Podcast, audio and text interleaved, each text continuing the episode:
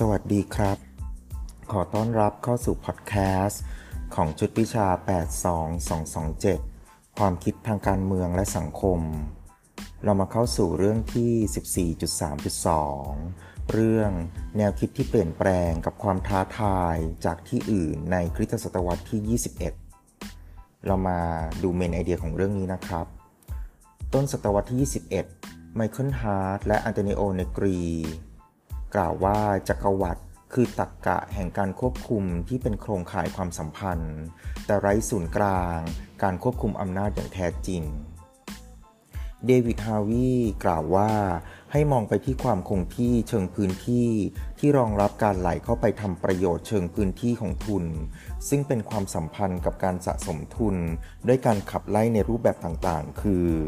1. รูปแบบของสงคราม 2. การแปลรูปวิสาหกิจ 3. การเคลื่อนย้ายถิ่น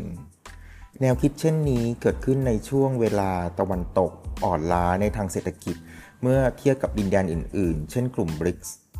ประเทศจีนได้รับความสนใจอย่างมาก โดยเฉพาะเมื่อมีการผลักดันนโยบายหนึ่งแถบหนึ่งเส้นทางอย่างจริงจังคำถามคือเป็นไปได้หรือไม่ที่นโยบายหนึ่งแถบหนึ่งเส้นทาง คือเส้นทางในการแสดงบทบาทของเจ้าจักรวรรดิของจีน เรามาเข้าสู่เนื้อหานะครับ ก็จะกล่าวถึงนักคิดสองคนก่อน คือไมเคิลฮาร์ดและอันโตนิโอ เนกรีไมเคิลฮาร์ดเป็นนักปรัชญาการเมือง และนักวิจารณ์วรรณกรรม จากมหาวิทยาลัยดุ๊กของสหรัฐอเมริกา อันโตนิโอ เนกรี เป็นนักปรัชญาการเมือง และนักสังคมวิทยาสายมาร์กซิส มหาวิทยาลัยปาดัว ประเทศอิตาลีซึ่งทำกิจกรรมการเมือง โดยลงมือปฏิบัติกับกลุ่มเคลื่อนไหวแรงงาน เป็นศูนย์กลางทางการเมือง การตั้งคำถามต่อทัศนะการเปลี่ยนแปลงผู้นำแรงงานที่ประสานความร่วมมือกับพรรคประชาธิปไตยคริสเตียนทำให้กระบวนการแรงงานสูญเสียทิศทางในการต่อสู้ เป็นกระบวนการปรับเปลี่ยนผู้นำแรงงานและแกนนำสาภาพแรงงาน ให้มีรูปแบบการใช้ชีวิตและทัศนะแบบกระดุมพี เรียกว่ากระบวนการทำให้เป็นกระดุมพี เรียกว่า embodiment ซึ่งเป็นสิ่งที่ลดทอนความหวังของแรงงานที่ควรจะเป็นหลักของสังคมด้วยการปฏิวัติตามแนวคิดมาร์กซิสงานเขียนที่สำคัญชื่อ Empire ในปีคศ 2000 แปลว่าจักรวรรดิภายหลังสงครามโลกครั้งที่สองโครงสร้างทางเศรษฐกิจและสังคมมีการเปลี่ยนแปลง ในทศวรรษ 1970 มีการเปลี่ยนแปลงทางเทคโนโลยีเพิ่มขึ้น โดยมีอุตสาหกรรมการผลิต การสื่อสาร สารสนเทศ ส่งผลคือ 1. ระบบศูนย์กลางที่สัมพันธ์กับการผลิตแบบทันท่วงที เรียกว่าเทเลอริซึมและ 2. ระบบสายพานการผลิตแบบฟอร์ดเรียกว่า Fordism ทำให้ควบคุมการผลิตและการผลิตซ้ำได้ง่าย ต่อมาเกิดการปฏิวัติเทคโนโลยีผลที่ได้คือการผลิตที่มีลักษณะยืดหยุ่น เรียกว่า flexible production เช่น Toyotism ซึ่งนำไปสู่กระแสโลกาภิวัตน์เข้ามาเปลี่ยนแปลงผลคือ 1. การเปลี่ยนแปลงความสัมพันธ์ระหว่างรัฐและตลาด และ 2. การเปลี่ยนแปลงความสัมพันธ์ระหว่างมนุษย์และธรรมชาติทำให้เกิดการเปลี่ยนแปลงอย่างมากในโลกของทุนนิยม ผลคือทำให้เกิดการปรับโครงสร้างการทำงานในสังคม โดยเฉพาะกลุ่มงานที่ไม่ได้เกี่ยวข้องโดยตรงกับการผลิต ต่อมาเราจะมาเข้าสู่ประเด็นเรื่อง จักรวรรดิตามแนวคิดของไมเคิลฮาร์ดและอันโตนิโอ เนกรี จักรวรรดิไม่ได้มีลักษณะที่จับต้องได้ทางกายภาพ เช่นเดียวกับในอดีต จักรวรรดิเป็นเครื่องมือแห่งการปกครอง ซึ่งไร้เขตแดนและไร้ศูนย์กลางแห่งอำนาจ จักรวรรดิเป็นการปกครองที่เป็นเครือข่าย ควบคุม ซึ่งเกี่ยวข้องกับปริมณฑลก็คือสเฟียร์ในหลายมิติ ซึ่งช่วยกำกับทิศทางในเรื่องกระบวนทัศน์เรื่องอำนาจ เรียกว่า New Paradigm of Power เป็นการเผชิญกับความไม่ชัดเจน เรื่องการจัดระเบียบ และการกำหนดตำแหน่งทางสังคม ในทุกรูปแบบของความหลากหลายอารยธรรม ภาพความเปลี่ยนแปลงไปมาปรากฏในระดับรัฐ ต่ำกว่ารัฐ และเหนือกว่ารัฐ ต่อมาเรามาเข้าเข้าสู่ประเด็นเรื่อง การผลิตทางชีวะการเมือง เรียกว่า biopolitical production เป็นแกนกลางของจักรวรรดิมีความซ้อนทับกันไปมาระหว่างมิติต่างๆ คือการเมือง เศรษฐกิจ สังคมวัฒนธรรม ซึ่งมีส่วนในการกำหนดรูปแบบชีวิต คือ form of life นักคิดคนสำคัญชื่อมิเชลฟูโกกล่าวถึงแนวคิดที่พัฒนาจากเรื่องชีวอำนาจ เรียกว่า biopower เพื่อเป็นการแสดงทิศทางของการควบคุมสมาชิกในสังคม เพื่อกดทับสภาวะที่มีศักยภาพในการแสวงหาอิสรภาพ เรียกว่า liberating singularities เป็นเงื่อนไขที่ทำให้เกิดการรวมตัวของฝูงชน เรียกว่า multitude ซึ่งมีการประสานรวมตัวกันเป็นเครือข่ายชุมชน การรวมตัวของชุมชนเกิดขึ้นเมื่อสังคมเผชิญกับความกับภาวะสมัยใหม่ เรียกว่า modernity ทำให้ผู้คนจำนวนไม่น้อยปรับตัวได้ยาก สันติภาพในยุคสมัยที่อัตลักษณ์ของผู้คนเป็นไปในลักษณะการผสมผสาน ภายใต้จักรวรรดิเช่นนี้เป็นไปได้ยากทำให้มีการใช้ความรุนแรงเพื่อสร้างสันติภาพครับ ต่อมาเราจะมาเข้าสู่ประเด็น คือการรวมตัวของฝูงชน เรียกว่า multitude เป็นการประสานความร่วมมือเป็นเครือข่ายชุมชน ก็คือทำให้เกิดพื้นที่พลังอำนาจแห่งการสร้างสรรค์ ซึ่งทำซึ่งเกิดจากความสัมพันธ์ของสังคมและทุนนิยม วิธีคิดแบบมาร์กซ์คือเป็นความสัมพันธ์ทางการผลิตในวิถีทุนนิยม คือ เป็นการผลิตโภคภัณฑ์ และเป็นการผลิตอัตภาวะ ซึ่งเป็นความเป็นองค์ประธานใหม่ขึ้นในสังคมเรียกว่า subjectivity ตัวตนใหม่ๆ มีศักยภาพก่อให้เกิดการเปลี่ยนแปลง และเป็นการก้าวข้ามผ่านทุนนิยม กลุ่มไม่ได้มีความเป็นหนึ่งเดียว ไม่ได้ต้องเห็นด้วยกันในทุกสิ่ง การรวมตัวของฝูงชนมักเกิดขึ้นภายหลังสงคราม เป็นการให้ความสำคัญกับความสัมพันธ์ที่ไม่ลงตัวระหว่างประชาชนที่เรียกว่า people ในยะของความเห็นชอบที่ประชากร มีให้กับผู้มีอำนาจในพื้นที่ และการสั่งการที่ผู้ครองอำนาจอธิปไตยมีอยู่เหนือกลุ่มคนดังกล่าว ผลก็คือทำให้เกิดกลุ่มเครือข่ายเพื่อการต่อต้าน แนวคิดของไมเคิลฮาร์ดและอันโตนิโอเนกรี อยู่บนฐานคิดทางการเมืองและสังคมวิทยาให้ความสำคัญกับขบวนการเคลื่อนไหวทางสังคม ตั้งแต่ทศวรรษ 1970 โดยให้ความสำคัญกับ 1. การไหลข้ามเขตแดน เรียกว่า flow 2. การไม่ได้หยุดนิ่งอยู่กับที่เรียกว่า nomadic ต่อไปจะกล่าวถึงในปี คศ 2003 สหรัฐอเมริกาภายใต้การนำของจอร์จ W. บุชจูเนียร์นำกองกำลังพันธมิตรทำสงครามอ่าวเปอร์เซีย เป้าหมายคือการโค่นล้มซัดดัมฮุสเซน การตั้งคำถามในช่วงเวลานี้คือความสำคัญของน้ำมันดิบต่อการแสดงบทบาทนำของสหรัฐอเมริกา นักคิดคนสำคัญคือเดวิด ฮาร์วีย์ซึ่งเป็นนักภูมิศาสตร์ โดยงานเขียนชื่อ The New Imperialism นำเสนอเรื่องน้ำมันและพลังอำนาจที่เพิ่มขึ้นของสหรัฐอเมริกาคำถามที่เกิดขึ้นคืออะไรที่ทำให้ตรกกะแห่งอำนาจในเชิงเขตแดนที่เรียกว่า territorial logic of power ตอบสนองต่อการสะสมอย่างมีพลวัตในทศวรรษ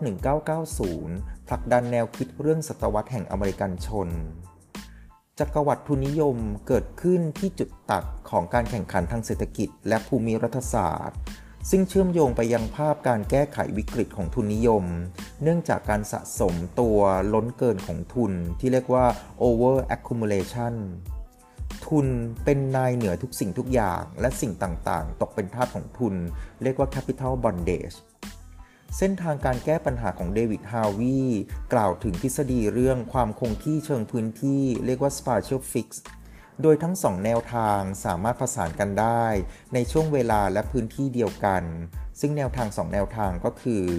แนวทางที่ 1 คือการผันทุนล้นเกินเป็นการชั่วคราว เรียกว่า temporal displacement ไปยังโครงการที่ต้องการลงทุนระยะยาว และการใช้จ่ายทางสังคม เช่น การศึกษาและการวิจัย แนวทางที่ 2 คือการปรับเปลี่ยนเชิงพื้นที่เรียกว่า spatial displacement โดยการเปิดตลาดใหม่ และการสร้างตลาดใหม่ และการหาความเป็นไปได้อื่น ๆ ในเรื่องของแรงงานและทรัพยากร ทุนสร้างพื้นที่เรียกว่า capital produce space ยังสามารถใช้พื้นที่ในการแก้ปัญหาได้ เช่น การเติบโตอย่างรวดเร็วของเมืองใหญ่ในจีน เป็นการใช้ทุนเปิดพื้นที่พัฒนาใหม่ๆ ซึ่งอาจทำให้ต้องทำลายระบบนิเวศ เมืองเชฟฟิลด์ซึ่งเป็นอดีตศูนย์กลางอุตสาหกรรมเหล็กทางตอนเหนือของอังกฤษ เมืองดีทรอยต์ซึ่งเป็นอดีตศูนย์กลางอุตสาหกรรมยานยนต์ในสหรัฐอเมริกา ต่อไปจะกล่าวถึงประเด็นเรื่อง วิธีการที่จะทำให้จักรวรรดิทุนนิยมยืนหยัดหรือขยายตัว ก็คือการสะสมทุนด้วยการขับไล่ เรียกว่า accumulation by dispossession หมายถึงการเปลี่ยนภาคส่วนอื่น ๆ ของสังคมที่ไม่ได้เป็นทุนนิยม ให้กลายเป็นทุนนิยม แนวคิดนี้เป็นแนวคิดที่เชื่อมโยงกับ แนวคิดการสะสมทุนแบบดั้งเดิม คือ primitive accumulation ของคาร์ลมาร์กซ์ซึ่งปรากฏได้ในหลายรูปแบบคือ 1. การล้อมรั้วเพื่อแสดงกรรมสิทธิ์เอกชน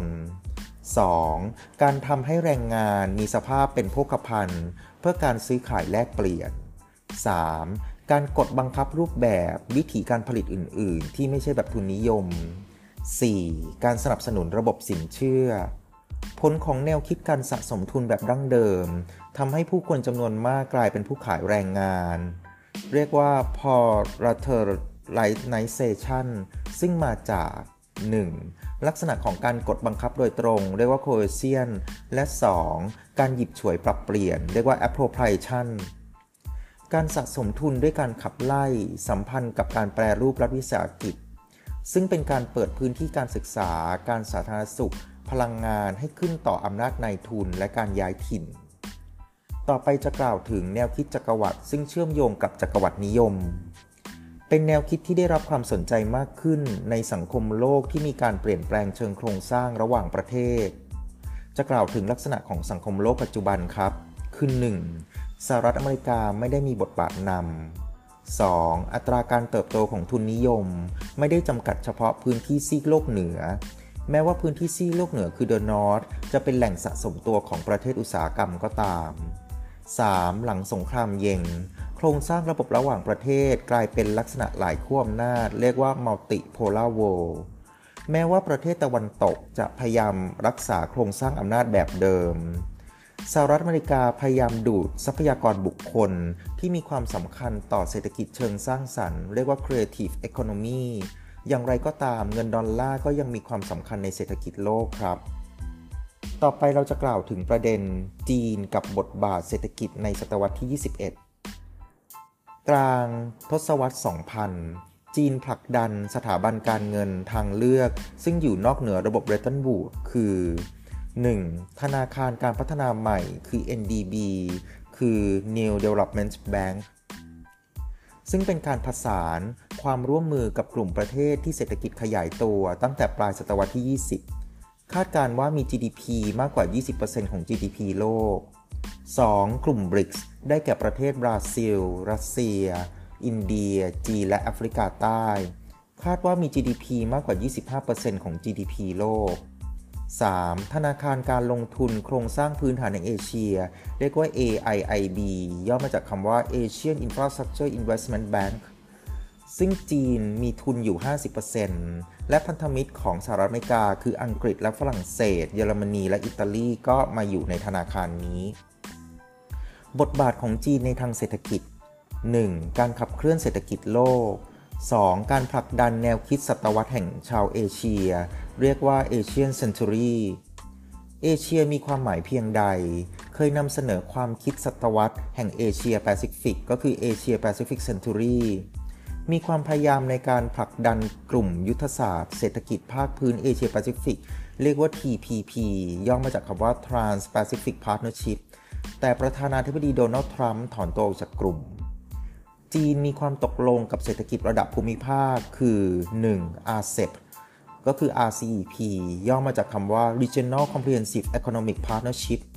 2. ASEAN Plus 6 หรืออาเซียนบวก 6 ในคศ 2015 รัฐบาลของสีจิ้นผิงผลักดันนโยบาย 1 แถบ 1 เส้นทาง คือ OBOR ย่อมาจากคำว่า One Belt One Road หรือเรียกเป็นภาษาจีนว่า อีใต้ อีลู่ ในปีคศ 2013 แถบเศรษฐกิจเส้นทางสายไหม เรียกว่า Silk Road Economic Belt เชื่อมโยงจีนไปยังประเทศเอเชีย ซึ่งเริ่มมาตั้งแต่สมัยราชวงศ์ฮั่น ซึ่งเป็นการเดินทางในทางบก ในเดือนตุลาคม 2013 นโยบายเส้นทางสายไหมทางทะเล แห่งศตวรรษที่ 21 ที่อินโดนีเซีย เริ่มมาตั้งแต่การเดินเรือ ภายใต้การนำของเจิ้งเหอ ซึ่งเกิดในราชวงศ์หมิง นโยบายหนึ่งแถบหนึ่งเส้นทางเมื่อผนวกรวมศักยภาพ ในการเชื่อมต่อทะเลแปซิฟิก ทะเลเมดิเตอร์เรเนียน ทะเลจีนใต้ และมหาสมุทรอินเดีย ก็จะเป็นเส้นทางล้อมรอบยูเรเชียที่ใหญ่ที่สุดในโลก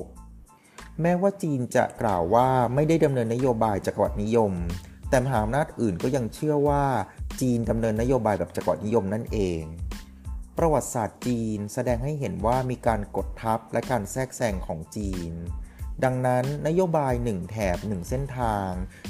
มันเป็นนโยบายที่ยังเกิดขึ้นในระยะเวลาที่สั้นมาก จึงยากที่จะบอกว่าจีนจะพัฒนาตัวในรูปแบบของจักรวรรดิหรือไม่ ภายใต้การนำของพรรคคอมมิวนิสต์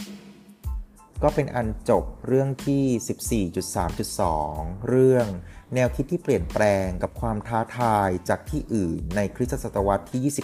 21 ขอบคุณครับ สวัสดีครับ